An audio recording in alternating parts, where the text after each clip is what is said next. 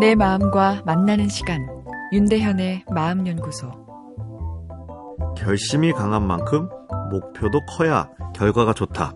맞는 말입니다.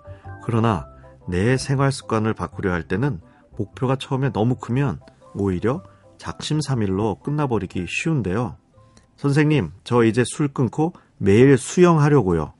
목표는 크고 멋지지만 3일 열심히 하다 하루 빠지다 보면 계획을 못 지킨 자신이 한심하게 느껴지고 다시 하려니 기분이 나빠 아예 그만두어 버립니다. 자기가 만든 계획에 제대로 수행하지 못할 때 사람은 동기가 확 꺾여 버립니다. 작심한 것을 포기하지 않고 실행하기 위해서는 자기 마음에 대한 지속적인 동기부여가 필수적인데요. 건강을 위해 다이어트와 금연을 시작하려는 중년 남성분이 저에게 결심을 이야기합니다. 오늘부터 담배도 끊고 하루 한 시간씩 매일 운동하겠습니다. 저에게 칭찬을 바라는 눈빛입니다. 일단 웃어드리고 제 이야기를 시작하는데요. 둘 중에 하나를 먼저 시작하면 어떨까요?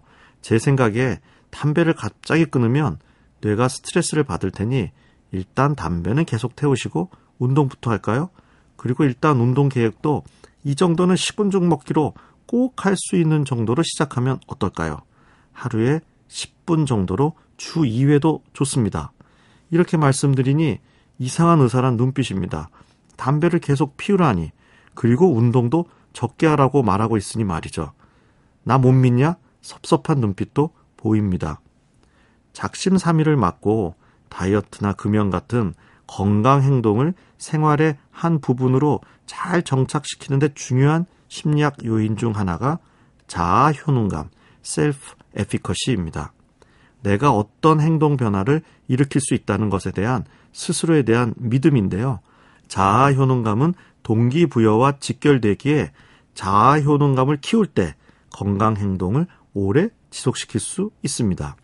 자아 효능감을 키우는데 중요한 것이 첫 성공 경험입니다.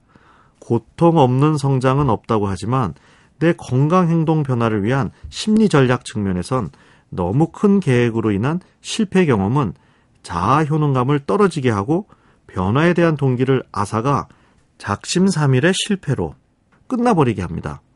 이 정도는 눈 감고도 할 수 있다. 이런 작은 계획부터 시작하여 서서히 계획을 확장하는 것이 성취감을 느끼게 하고 자아 효능감을 증대시키는 것으로 연구되어 있습니다.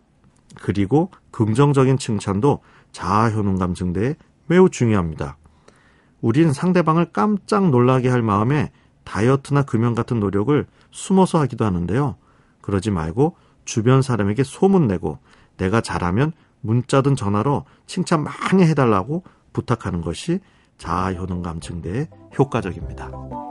윤대현의 마음연구소 지금까지 정신건강의학과 전문의 윤대현이었습니다.